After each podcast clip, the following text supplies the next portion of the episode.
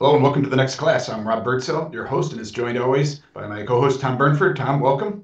Thank you. Great to see you, Rob. Glad to be here. And we have our guest this week, very special guest, Jeanne Allen, who's been a longtime friend and colleague. Um, Jeanne, I don't even want to know, I'm trying to figure out how many years, but it's been uh, it's great to have you here. Jeanne is the founder and CEO of the Center for Education Reform. So welcome, Jeanne. Thanks, Rob. Good to see you. Good to see you, Tom. Great. Good to see you too, Jeanne. And Jeanne, tell us uh, a lot's going on with the Yass Prize uh, at the Center for Education Reform. This is an exciting and very positive time uh, in terms of uh, that program. And then we'll talk about other stuff later. But tell us about the Yass Prize and where we're at. Well, the Yass Prize is uh, a new endeavor that actually CER is managing and leading. And it is okay um, intentionally the vast majority of our resources. The way I describe it is CER spent the first 29 years building supply, or the first 28 years building demand, I should say. And now we're going to spend um, the rest of the time that uh, we're working on supply. Very different organization than it once was. Um, Yass Prize is named for Janine Yass and her husband Jeff, who were very frustrated during COVID at the um, the lack of uh, rigor, the lack of education going on uh, in so many places, and knew that there were outliers. They'd seen them, we'd heard about them, and wanted us to help them stand up a prize to reward one um, prestigious provider who did great stuff under COVID. It turned out the um, the group of people who were doing amazing things across the country during COVID uh, was so astounding that we ended up giving 20 awards. Yeah. And uh, originally it was called the STOP Award for Sustainable, Transformational, Outstanding Permissionless Education. Sustainable because you have to be able to thrive, and transformational because why aren't we doing things uh, with all that we have available to us? Outstanding, permissionless, not so much have to explain. And yeah, permissionless is a great word, though, isn't it? Um, maybe not with my kids, but it's a good word. I like that word. I mean, you should not have to ask permission to do things that are good for education that are good for kids. Right. Uh, became the Yass Prize this year. It tripled. We just finished giving away or ch- selecting the 64 um, quarter finalists and then the 32 semifinalists. They will compete for the seven finalist slots and eventually the prestigious $1 million Yass Prize Altogether, those 64, though, will receive uh, together in excess of $11 million. And the idea is really simple, wow. Tom and Rob. You've been doing this a really long time. Um, we're on the hunt for great education innovators that are providing amazing opportunities for students um, in every sector. And uh, we think that the more we can identify them, uh, the more likely we are to uh, change and, and alter the problem that we have writ large across the traditional education system. Ah, that's that's wonderful, and that's substantial prizes as well, which will make a difference in those schools continuing to do creative and innovative, excellent work. That's great. And it makes a difference in finding them. You know, a lot of philanthropies. So we're we are basically an, a high impact philanthropy is the way um, I describe the work. Right. Uh, I run the Yass Foundation for Education along with CER now. And what I'd argue is and say is that instead, a lot of foundations look out there and they say, oh, well, we're going to wait for people to come to us. And then you have to sift through stuff. And it's not very fair to the people applying. All of us have probably applied for grants in a lifetime. right. I spent a really long time, most of my professional career, probably doing more of that than program.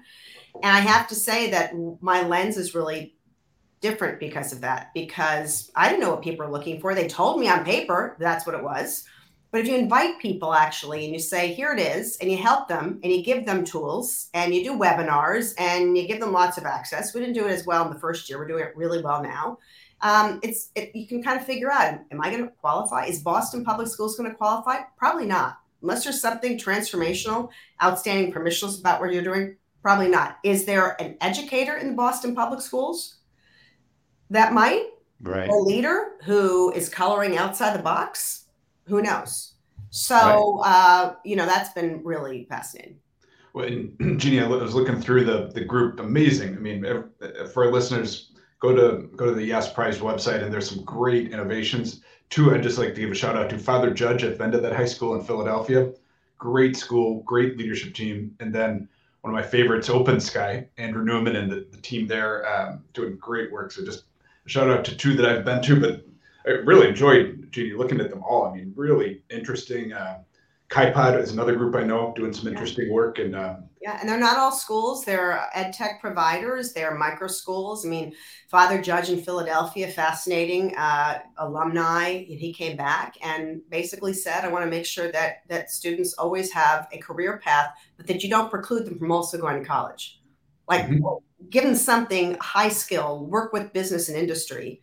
Give them uh, incredible tools, but you're still going to teach them the basics. You're not just sending them to shop class. Right, right. No, I, yeah, it's great. Let's let's pivot for a moment, uh, Jeanne. Big week in education. Uh, the biennial release of the NAEP scores. Um, shocking, stunning, disturbing to say the least. Yeah. What? what I, I, don't even know where to begin. But t- tell me your thoughts on on the NAEP scores. Yeah, dramatic, dramatic declines uh, in reading and math uh, for most populations. Um, you know, three to five points in some cases. Uh, and why are we surprised? We shouldn't be surprised. I mean, actually, the real story that is out should be out there that's not is it was awful and and it's nothing we didn't expect because of the pandemic but it actually dates before the pandemic our kids have been roughly proficient around the 33 to 35 percentile. Like one third of our kids can read, write, spell. By the way, civics, history, science is out there at grade level, at what is expected for you to be able to be successful at the next level. That really, so that declined, awful. It was like ratcheting up a little bit, particularly in states, I'd argue, that have innovation opportunity but it, it wasn't dramatic. And then if you look at the subgroups and the and minority groups, it's it's even worse. I mean, it could be below 20 in some cases. So the big story is not only did the pandemic rip off much of progress being being made around the country and put kids in a serious disadvantage. And fourth graders who can't read, I don't have to tell you as educators, have a really hard time catching up. Ninth graders, eighth graders last year, ninth graders this year. Where do you go with that? Math, reading. Um, but it actually, if you look at the trends, it's a wake up call. We've not been killing it for a really long time. Yeah.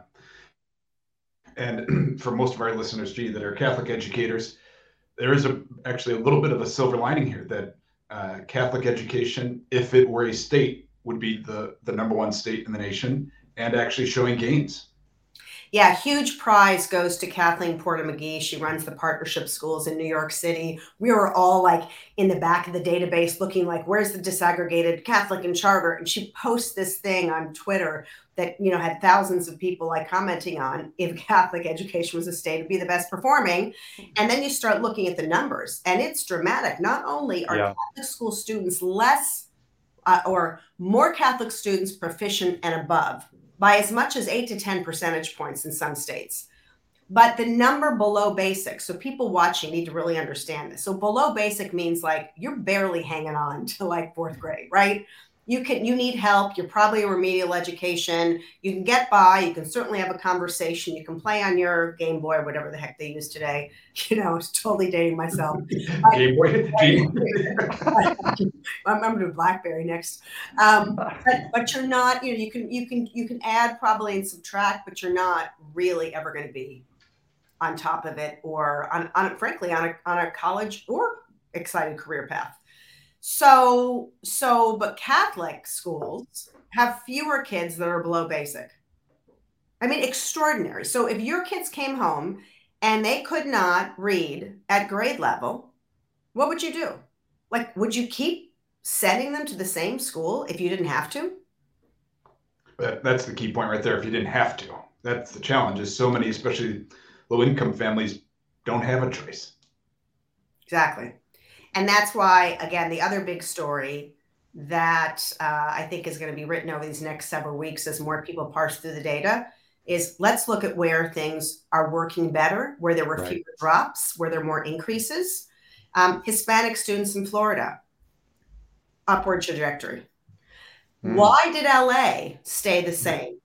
Right? That, that was fascinating. All right. Yeah. So that's something we have to dig into. Um, you know, I could be really cynical and say because all the students doing really poorly in LA are in charter schools, but I haven't looked deeply at the charter school data. I could say um, that they did a better job with virtual education. I don't know that they did. So I think we really have to kind of dig into if there is a if there is a correlation yeah. and where those kids are. Yeah. Yeah. And I mean, Jeanne, one of the things, I mean, when I look at the data, it begs the question I mean, what do we do? What do we do? And clearly, we need to understand and dig into the data and look at it regionally and by population and, and understand and pull out what's working. But I mean, what you've been at this this this a while. What what what should we do to really move this forward and address this massive challenge?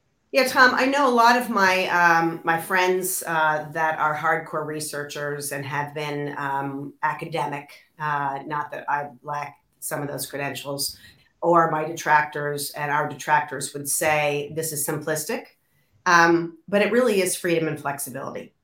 At the very heart of it, one of the things that I can see in real time right now with those awardees we were talking about earlier yeah. with the Yass Prize is they had the freedom and flexibility to go, huh, I'm trying to solve a problem with how you get kids into the trades. So uncommon construction is going to both, and they want to change communities because if you change the trajectory of a community, you can change the trajectory of education. If you could, if you can meld adults and kids together. So I'm going to help my students learn to build houses. Then I'm going to incentivize them to graduate high school and have good credit scores and we're going to give them we're going to make sure they get zero interest mortgage loans on the houses they built right. Who right. would do that? Who does yeah. that? It's a private school. Yeah, yeah all right? yeah. and it's a private school that's using alabama tax credit dollars right. to do just that. So they've got the freedom to access the funding and then the, the the flexibility to meet the needs of a local meet community. the needs of students. Or look at a more traditional non-traditional you know, charter kind of Catholic hybrid, Brilla public mm-hmm. schools. Brilla, a charter school network that has this wraparound before and after school, so it's legal to provide moral and values based teaching with a Catholic twist. Charter schools, right? They open yep. up in the Bronx, the worst community. Suddenly, parents are coming out of the woodwork. They're sending their kids there. We have seen this over and over again, whether it's private, whether it's Catholic, or whether it's a traditional public school, which just says, school board, you want me here? The superintendent of Chickasaw yeah. County basically said to his school board, don't bother me. I got a lot of stuff I want to get done. right. And does it, right? It's, right. it's creative non-compliance at its best. it's just that we don't have enough people willing to stand up and do that or think they can because we're all rule followers, because we were all raised in like sit there in a row in desks and don't talk out of turn. I'm sure yeah. all of us, maybe not you, Tom, but I bet Rob and I were probably constantly being told to shut up in class, right? Oh no, I was. Yep. Or you yep. are. I yep. thought you might be, but I didn't want to insult you too. I've known him longer, but like, but honestly, you, you know, the fact that and people, oh, that's simplistic, isn't it? Reading, yeah, it's reading, but reading instruction. Someone said this to me on Twitter, but it's reading. You're being simplistic. Absolutely. Who does great reading instruction? If you can. Okay, how many people can throw out the book they have? And say, this isn't working, or I'm going to change around and switch around the way my classroom is working, or I'm going to do something completely different. And I'm going to tell kids to go in another room and come yeah. back after they've mastered it. Yeah. So it, it's it's having that at the heart of it. That's it, and that's why this system that we have today is so bad. The traditional education, yeah. it's not the people. It is what 65 years since we have literally been mandating that people go to these enormous districts. They've been going for 100 and some odd years to schools, but those big districts really started forming and consolidating well intentioned in response to desegregation to make sure everyone had equitable access to schools.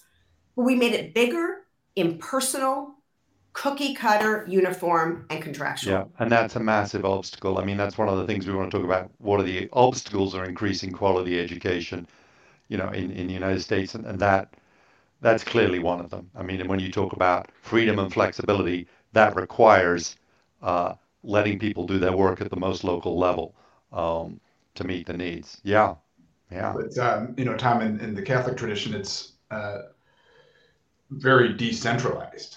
Yes every school uh, is its own entity. I mean, we do have the diocese, but it's really the pastor of the parish who's running that school. Uh, we're going to take a quick break here to get a word from our sponsors.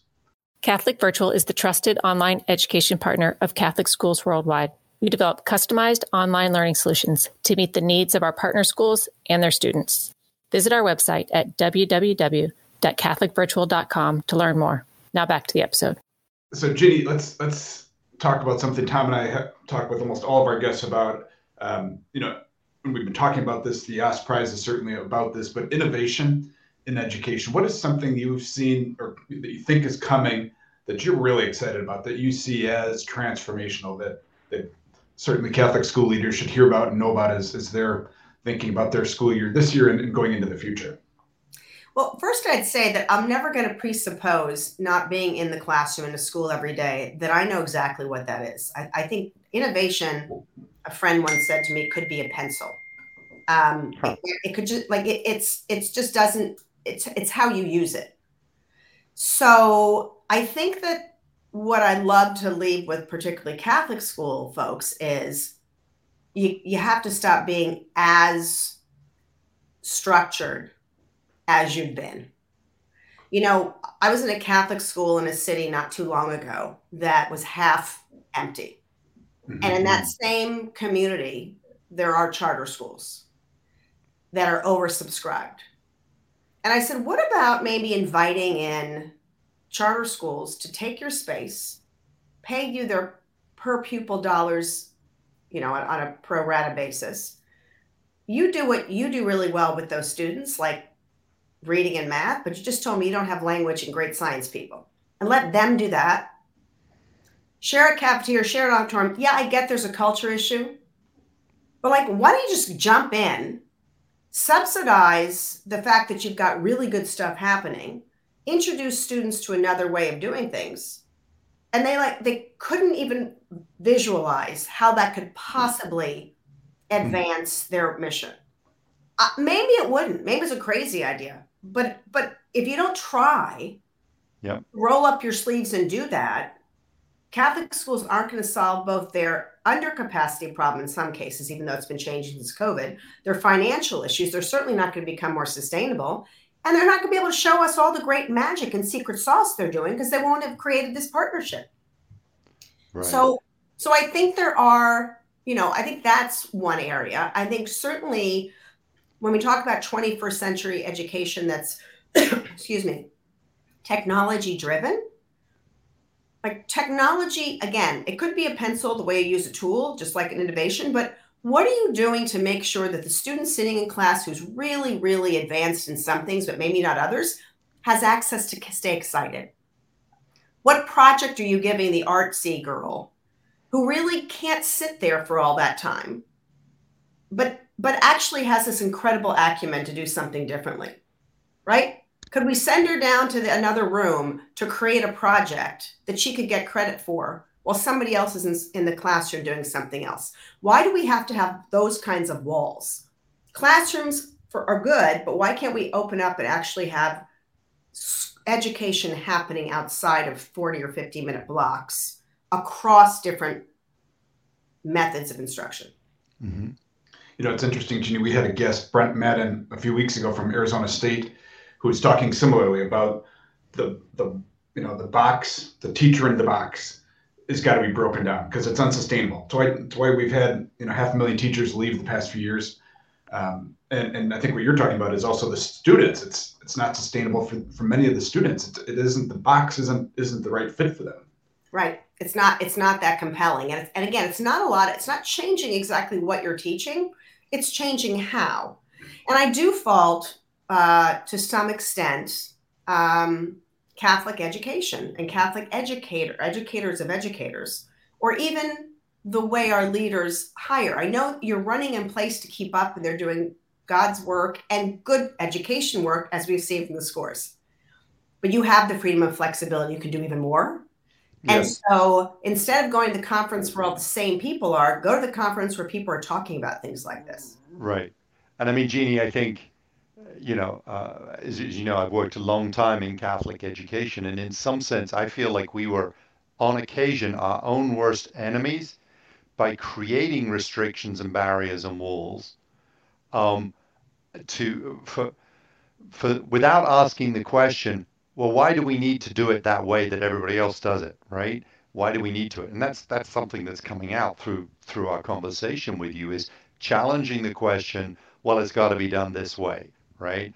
Or um, you know, we can't uh, separate. You know, we can't have kids doing different things at different times, and there may be very good reasons why we can't. But it's the challenging that question at the local level. I think is um, I mean, it's just hard because there's a natural tendency to systematize, to build big bureaucracies and all the rest of it. I mean, that, that's, yeah. I think there's also something about, um, I want to say this right. And this has been my experience, but I've also heard other people say this in a lot of different places on a professional level. If you're an educator, whether you're public, wherever, wherever you were trained, you know what you're supposed to do. You're not a policy person and you weren't hired to figure out what everybody else in other schools were doing right? Like we have, mm-hmm. we're in this like all of us are in this really weird job. I'm actually paid to figure out what other people are doing. Right. Teachers are not. Mm-hmm. and so whether it's my friend the public school teacher who says well i don't know anything about that. I just know this is what i'm supposed to do. And can't quite get our arms around when i say why don't you try this or the Catholic school principal who says to me, Well, you don't know anything about education. You know, we're in the classroom every day. And I'm like, Well, no, that's not true. I really do. But like, I guess it doesn't look like I do because I'm not a trained teacher. So there's there's actually the craft and the curriculum, but there's understanding and being able to see that other things are happening that mm-hmm. sometimes we don't we don't incentivize teachers when we hire them in Catholic schools to think about that. Yeah, how, really how are other right? How are other people doing in math? What what are they? What's blended learning? Why are they why are they doing it? Are there different ways to actually structure a classroom? I don't know. Uh, where's that talked about? It's one of the hopes of this podcast, Jeanne, is is bringing interesting people, and you know, we hope that and we know that there are teachers listening to this as they walk to school, and bringing people like you and, and Brent and Jeb Bush and others so they can begin thinking, wow, I hadn't thought about that. Mm-hmm. Yeah. It, it is one of our goals here. It's great. Yeah. So, Jeanne, one, one thing, I, I, and I want to ask you to sort of look ahead and look forward, but um, as to what changes you see coming down the pike. Um, and I know one arena that obviously is is is important for us is, um, you know, the uh, the the access that private schools do have to some services from state and you know um, government. So we've got access to some services. I always get frustrated because I feel like a lot is left on the table, mm-hmm. or there's a huge amount of bureaucracy that makes it very difficult to access those. But what what are you what are your thoughts in terms of uh, either that or also just what you see coming down the pike that can really help transform um, you know, education, and, and I think particularly private education, because and hopefully that would that would enhance publication, uh, public education as well. Absolutely, and, and I think it's it's a little bit of the same answer I'd also give to teachers listening and educators and others uh, in Catholic education. And by the way, I've sent all my kids there. I want to make sure everybody understands. I'm, i love Catholic schools. I just uh-huh. want to be better, and I want I want to make sure they thrive. Absolutely. Um, and I didn't have that benefit myself. So so I think we have to constantly be asking the question who's doing it in different ways that I could learn from? Who's doing it better? What am I doing better that I could share? Yeah. And then that kind of connects to the policy piece, which is which is like why aren't we going after these dollars? So everyone has to be kind of their own entrepreneur. I actually think that the key to saving the teaching profession as well is making every teacher an entrepreneur.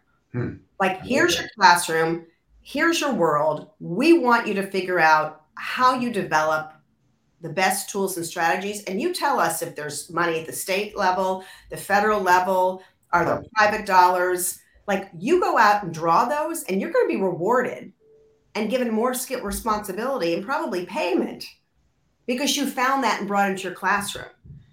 If you say to me, I need $2,000 and I'm your principal, because uh, I want to go to the ASU GSV conference, or I want to go to, like, I don't know, London EdTech X.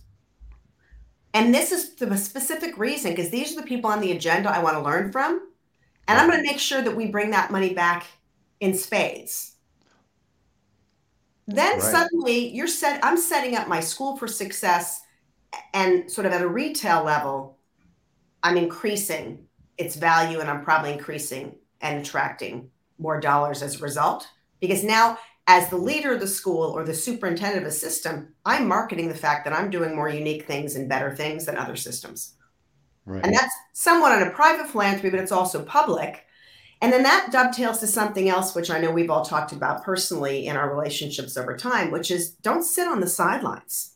Like there are parents right now who could be writing to gubernatorial candidates yep. or to state legislators and saying, I'm watching because in a couple of weeks when I vote, if you're not supporting my right to choose the school for my child, I'm not going to vote for you.